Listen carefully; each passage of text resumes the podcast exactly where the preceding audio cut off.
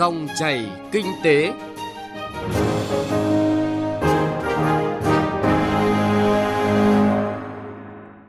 chào quý vị và các bạn đến với Dòng chảy kinh tế thứ ba ngày hai mươi chín tháng mười một năm hai nghìn không trăm hai mươi hai. Chương trình hôm nay có những nội dung đáng chú ý sau.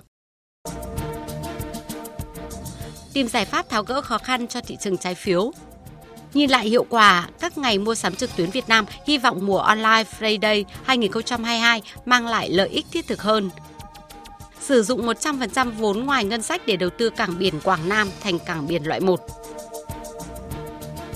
Thưa quý vị và các bạn, mới đây, trước những diễn biến phức tạp của thị trường chứng khoán và trái phiếu doanh nghiệp, Bộ Tài chính đã tổ chức cuộc họp bàn về giải pháp tháo gỡ khó khăn cho thị trường trái phiếu doanh nghiệp và chứng khoán. Cuộc họp có sự chủ trì của Bộ trưởng Hồ Đức Phước và đại diện Ủy ban Chứng khoán Nhà nước, các sở giao dịch chứng khoán, các công ty chứng khoán và doanh nghiệp thực hiện phát hành trái phiếu, ghi nhận của phóng viên Bảo Ngọc.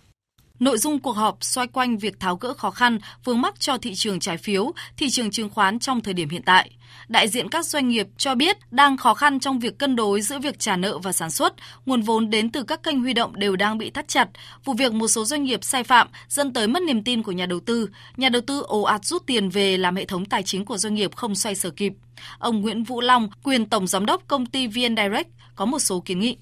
Hiện nay là gần như các kênh huy động vốn của doanh nghiệp đều đang gặp rất nhiều khó khăn, và cái nút thắt lớn nhất nó là cái việc mà cái tín dụng ngân hàng hiện nay, à, gần như các ngân hàng thương mại cổ phần à, cũng như các ngân hàng thương mại nhà nước hiện nay đều không thể cho vay mới cho các doanh nghiệp do đã bị hết room tín dụng, à, và cái thanh khoản mà bù đắp mà kịp thời nhất bây giờ thì chắc chắn nó sẽ đến từ tín dụng ngân hàng để thông qua cái việc tăng room tín dụng. Các doanh nghiệp cũng kiến nghị việc cần làm ngay là tạo được niềm tin cho các nhà đầu tư và thanh khoản cho thị trường, không để con sâu làm rầu nồi canh. Các doanh nghiệp cần thu xếp khả năng trả nợ đúng hạn cho nhà đầu tư, thực hiện đúng như những điều đã cam kết. Còn về nguồn vốn, vấn đề nới room tín dụng được nhiều doanh nghiệp nhắc tới, vì được ví như bơm thêm máu ra thị trường để tiếp tục hoạt động. Đây là điều quan trọng nhất để thị trường có thể hồi phục. Ông Lê Quốc Bình, tổng giám đốc công ty phát triển đầu tư hạ tầng Thành phố Hồ Chí Minh nêu quan điểm. Theo quan điểm của tôi thì các tổ chức phát hành phải là người chịu trách nhiệm hoàn trả nợ trái phiếu đến hàng cho các nhà đầu tư. Mặc dù hiện nay dòng tiền của các doanh nghiệp thì đang rất là khó khăn, thì doanh nghiệp phải xoay sở tất cả các kênh huy động, thậm chí phải bán rẻ tài sản, thậm chí phải hạ giá sản phẩm để thu hồi dòng tiền về và thực hiện đúng cam kết với các nhà đầu tư trái phiếu. Có như vậy thì niềm tin của nhà đầu tư trái phiếu mới được mới được vực dậy và cái thị trường trái phiếu doanh nghiệp mới có thể tiếp tục phát triển được. Cũng trong thời gian qua, trên thị trường xảy ra hiện tượng doanh nghiệp mua lại trái phiếu, các nhà đầu tư cá nhân bán lại trái phiếu trước hạn do quan ngại doanh nghiệp không trả được nợ. Nhiều nhà đầu tư yêu cầu các ngân hàng, tổ chức trung gian, phân phối trái phiếu doanh nghiệp phải chịu trách nhiệm. Tuy nhiên, theo Bộ Tài chính, thông lệ quốc tế và pháp luật của Việt Nam đều quy định trái phiếu doanh nghiệp do doanh nghiệp phát hành theo nguyên tắc tự vay, tự trả, tự chịu trách nhiệm. Thứ trưởng Bộ Tài chính Nguyễn Đức Chi cho biết. Cũng yêu cầu các cái doanh nghiệp uh, có cái trách nhiệm mà một cách đầy đủ với các nhà, nhà đầu tư theo những cái gì mà doanh nghiệp đã cam kết. Bên cạnh đó thì sẽ rà soát cái khung pháp lý, kể cả những cái nghị định mà chính phủ mới ban hành là nghị định sáu mươi lăm, chúng tôi cũng sẽ triển khai rà soát kỹ. Cùng với việc hoàn thiện quy định pháp luật, tuyên truyền cho người dân, Bộ Tài chính cho hay sẽ tăng cường quản lý, giám sát thị trường trái phiếu doanh nghiệp. Theo khung pháp lý Nghị định sáu mươi lăm của Chính phủ mới ban hành, Bộ trưởng Bộ Tài chính Hồ Đức Phước cho rằng là chúng ta thứ nhất là chúng ta quyết tâm là chúng ta cố gắng hơn, cố gắng hơn nữa và chúng ta cũng minh bạch hơn nữa, nghiêm túc hơn nữa và tập trung để có phát triển cái sản xuất kinh doanh, giữ được cái chữ tín với khách hàng. Để chúng ta thì chắc chắn là phải gọi là nền kinh tế chúng ta nên là phát triển. Về phía Bộ Tài chính chúng tôi cũng sẽ là tiếp thu ý kiến của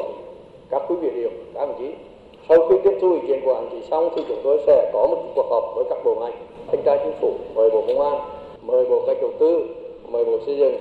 mời Ngân hàng Nhà nước, mời Bộ Tài nguyên Môi trường đến để họp và thống nhất cái giải pháp. Bộ trưởng Bộ Tài chính cho biết sẽ tiếp nhận ý kiến của các doanh nghiệp, cơ quan chức năng, từ đó đưa ra những giải pháp cho thị trường trái phiếu. Để lấy lại lòng tin từ nhà đầu tư, cần lành mạnh công tác tuyên truyền để nhà đầu tư hiểu được bản chất, đặc điểm của trái phiếu doanh nghiệp, cũng như tính rủi ro của trái phiếu. Bộ Tài chính yêu cầu các doanh nghiệp phát hành trái phiếu tuân thủ thanh toán, nhưng trái phiếu đã đến hạn cần trả đúng hạn, nghiêm túc, nếu có kế hoạch gia hạn nợ, nhà phát hành phải trao đổi thẳng thắn với nhà đầu tư. Bộ Tài chính cũng đề xuất ngân hàng nới room tín dụng cho các doanh nghiệp vay hoàn thiện dự án, khơi thông dòng tiền cho doanh nghiệp. Về hoàn thiện khuôn khổ pháp lý, Bộ Tài chính sẽ tiếp thu, chọn lọc ý kiến để có những điều chỉnh phù hợp. Bộ Tài chính khẳng định sẽ nỗ lực cùng các bộ ngành, cơ quan chức năng hỗ trợ thị trường, doanh nghiệp vượt qua khó khăn này.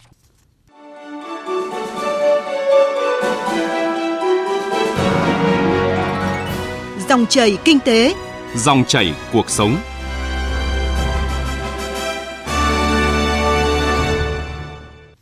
Thưa quý vị và các bạn, trải qua tám năm, chương trình Online Friday, ngày mua sắm trực tuyến đã nhận được sự ủng hộ tham gia của nhiều tên tuổi lớn về kinh doanh trực tuyến. Kết quả doanh thu tăng trưởng vượt trội và hình ảnh thương hiệu của doanh nghiệp được quảng bá rộng rãi qua các năm giúp Online Friday trở thành ngày hội mua sắm trực tuyến lớn nhất được mong chờ vào mỗi tháng cuối năm. Năm nay, ban tổ chức đã lên kế hoạch tổ chức một Online Friday với nhiều hoạt động hấp dẫn, lợi ích thiết thực cho người tiêu dùng số. Phóng viên Thu Trang thông tin nội dung này. Được triển khai từ năm hai không một bốn, Online Friday đã chính thức trở thành ngày hội mua sắm trực tuyến thường niên lớn nhất trong năm do Bộ Công Thương tổ chức dưới sự chỉ đạo của Chính phủ. Online Friday là sân chơi lớn, là ngôi nhà chung với các giải pháp tăng doanh số hiệu quả cho các doanh nghiệp, mang đến cơ hội kết nối nhanh chóng, quy mô và thông minh tới người tiêu dùng. Online Friday mùa đầu tiên có tới một nghìn nhà bán hàng, ba nghìn hai trăm hai mươi sáu sản phẩm khuyến mại và hơn mười ba nghìn người tham gia các chương trình. Tổng giá trị hàng hóa giao dịch ước tính đạt một trăm năm mươi tư tỷ đồng, tăng hai phẩy bốn mươi tám lần so với một ngày giao dịch trực tuyến trung bình trong năm. Đáng chú ý, theo ghi nhận của các chuyên gia, đối tượng quan tâm đến thương mại điện tử, mua hàng qua mạng vẫn chỉ tập trung ở hai thành phố lớn là Hà Nội và thành phố Hồ Chí Minh, với tỷ lệ tương ứng là ba mươi hai phẩy sáu mươi hai phần trăm và ba mươi sáu phẩy hai mươi hai phần trăm. Kể từ năm hai không một tám, năm thứ năm tiếp diễn hoạt động này, Online Friday đã tạo mốc đáng nhớ trong hành trình thay đổi cách thức mua sắm của người tiêu dùng Việt khi mang đến cho khách hàng hình thức mua sắm trải nghiệm thú vị, đó là quét mã quy rờ. Các cháu, các con, các cháu thì toàn là thích mua qua mạng. Mua qua mạng thì mình chỉ nhìn trên hình ảnh thôi. Thế còn như mua trực tiếp, thấy sản phẩm tốt thì mình thì mình đồng ý, mình mua luôn. Mà bây giờ thì thấy là người ta vừa quảng cáo chất lượng mà tốt mà đều qua mạng được thì lần sau mình cũng mua theo kiểu trực tuyến. Nếu mà thời buổi công nghệ bốn chấm không này mà phát triển mà mọi người mà cứ vào được mua thoải mái, mình tham khảo rồi mình comment, mình xem là người ta mua được ở trên mạng đấy. Quan trọng là hàng hóa nó phải đúng với cái cái cái, cái, cái sản phẩm mà mình đăng tải trên mạng ấy, chất lượng này, rồi giá cả này và cái khâu uh, chuyển đến người uh, người dùng ấy. Tất nhiên là phải là trách nhiệm của người quảng bá thương hiệu rồi là của người vận chuyển. Tiếp đến phải kể đến Online Friday các năm hai không hai không, hai không hai mốt. Việc giãn cách xã hội đã thay đổi những thói quen lâu năm. Đến cả những người lớn tuổi và các đối tượng tiêu dùng vốn chỉ trung thành với cách mua hàng truyền thống cũng cân nhắc về việc mua sắm trực tuyến. Và năm hai không hai không, Online Friday bắt đầu tham gia vào nền tảng TikTok và đã mang lại lượng tương tác lớn vượt ngoài sự mong đợi với tổng số lượt xem lên đến gần một trăm sáu mươi chín triệu lượt, kết nối bốn trăm website và sàn thương mại điện tử, khuyến mãi tổng cộng hơn mười một triệu sản phẩm. Bước sang năm thứ chín, ông Lê Đức Anh, Giám đốc Trung tâm Tin học và Công nghệ số Bộ Công Thương, đại diện ban tổ chức cho biết, ngày mua sắm trực tuyến hai không hai hai với những kế hoạch và đổi mới táo bạo sẽ mang tới cho người dân và doanh nghiệp trải nghiệm nhiều sự lựa chọn, nhiều lợi ích hơn. Xứng tầm là sự kiện quy mô toàn quốc về thương mại điện tử lớn nhất trong năm cho đông đảo doanh nghiệp và người tiêu dùng. Đối với hoạt động mua sắm là chúng ta sẽ có hai cái điểm nổi bật. Thứ nhất, chúng ta có một không gian mua sắm trực tuyến trong sáu mươi tiếng đồng hồ, tính từ không giờ đêm của ngày thứ sáu, thông qua cái trang web online friday chấm vn như mọi năm.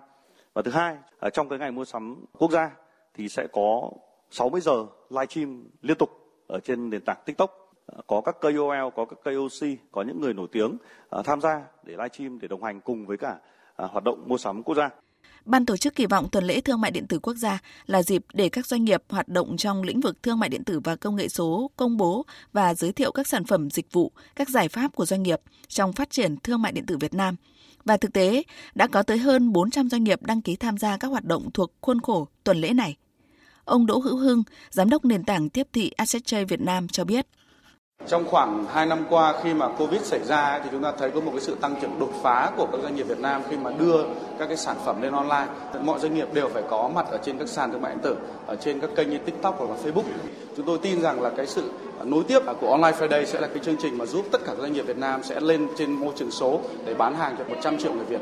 Điều quan trọng nhất luôn được quan tâm trong mọi hoạt động mua sắm, đặc biệt là mua sắm online, là làm sao để đảm bảo hàng hóa đến tay người tiêu dùng nhanh nhất, đảm bảo chất lượng hàng hóa tốt nhất. Trong tuần lễ Thương mại điện tử quốc gia và ngày mua sắm trực tuyến hai không hai hai, ban tổ chức khẳng định,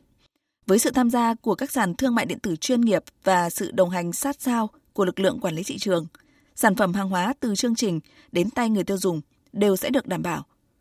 Ngày mua sắm trực tuyến Việt Nam Online Friday hai không hai hai diễn ra trong vòng sáu mươi giờ từ không giờ thứ Sáu ngày hai tháng mười hai cho đến mười hai giờ ngày bốn tháng mười hai tại địa chỉ online friday chấm v n với các ưu đãi giảm giá, khuyến mãi sản phẩm, dịch vụ từ các doanh nghiệp sản xuất và phân phối.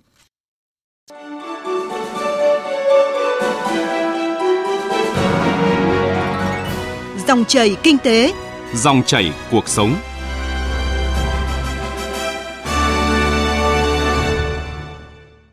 Tiêu điểm kinh tế địa phương hôm nay, mời quý vị và các bạn cùng phóng viên Long Phi đến với tỉnh Quảng Nam và tìm hiểu nỗ lực của tỉnh này thời gian tới sử dụng một trăm phần trăm nguồn vốn ngoài ngân sách nhà nước để đầu tư cảng biển Quảng Nam thành cảng biển loại một vào năm hai không ba không, tập trung phát triển luồng cửa lở và hệ thống cảng biển Chu Lai để đón tàu năm vạn tấn vào năm hai không hai lăm. Theo quy hoạch, tuyến luồng cửa lở có chiều dài sáu ki lô mét, bề rộng một trăm bốn mươi mét, cao độ đáy nạo vét là mười ba phẩy hai mét, khối lượng nạo vét hơn hai mươi triệu mét khối, xe cày chắn cát hai nghìn không trăm chín mươi mét, kè bảo vệ bờ hai nghìn hai trăm bốn mươi lăm mét. Tuyến luồng cửa lở được đầu tư trực tiếp, nhà đầu tư tự huy động một trăm phần trăm vốn doanh nghiệp để đầu tư các hạ tầng tuyến luồng, hạ tầng khu phi thuế quan, logistics, bến cảng, thực hiện duy tu và tổ chức quản lý vận hành khai thác. Sau khi được Thủ tướng Chính phủ chấp thuận chủ trương đầu tư dự án, tỉnh Quảng Nam sẽ tổ chức lựa chọn nhà đầu tư. Về tiến độ, từ năm hai không hai hai đến năm hai không hai ba, thực hiện công tác chuẩn bị đầu tư, thiết kế, lựa chọn nhà thầu. Năm hai không hai tư đến năm hai không hai lăm, thực hiện đầu tư xây dựng, đưa dần các hạng mục vào vận hành khai thác từ cuối năm hai không hai lăm.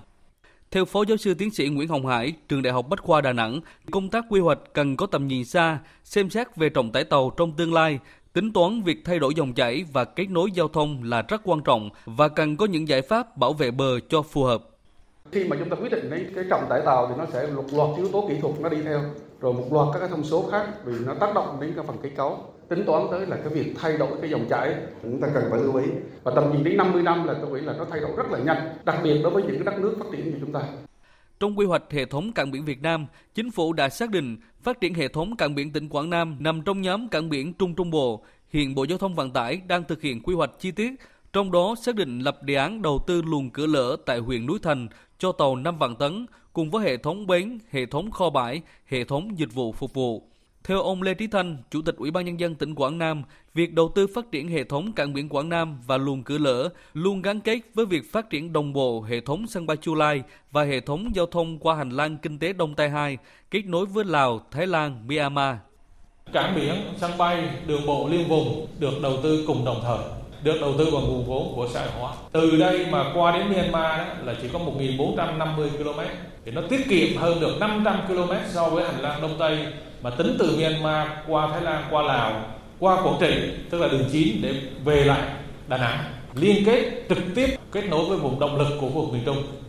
Ông Nguyễn Xuân Sang, Thứ trưởng Bộ Giao thông Vận tải đánh giá cao việc Quảng Nam đề xuất đầu tư luồng cửa lở và hệ thống bến cảng, khu công nghiệp hậu cần cảng, khu phi thuế quan với một trăm phần trăm vốn đầu tư ngoài ngân sách nhà nước.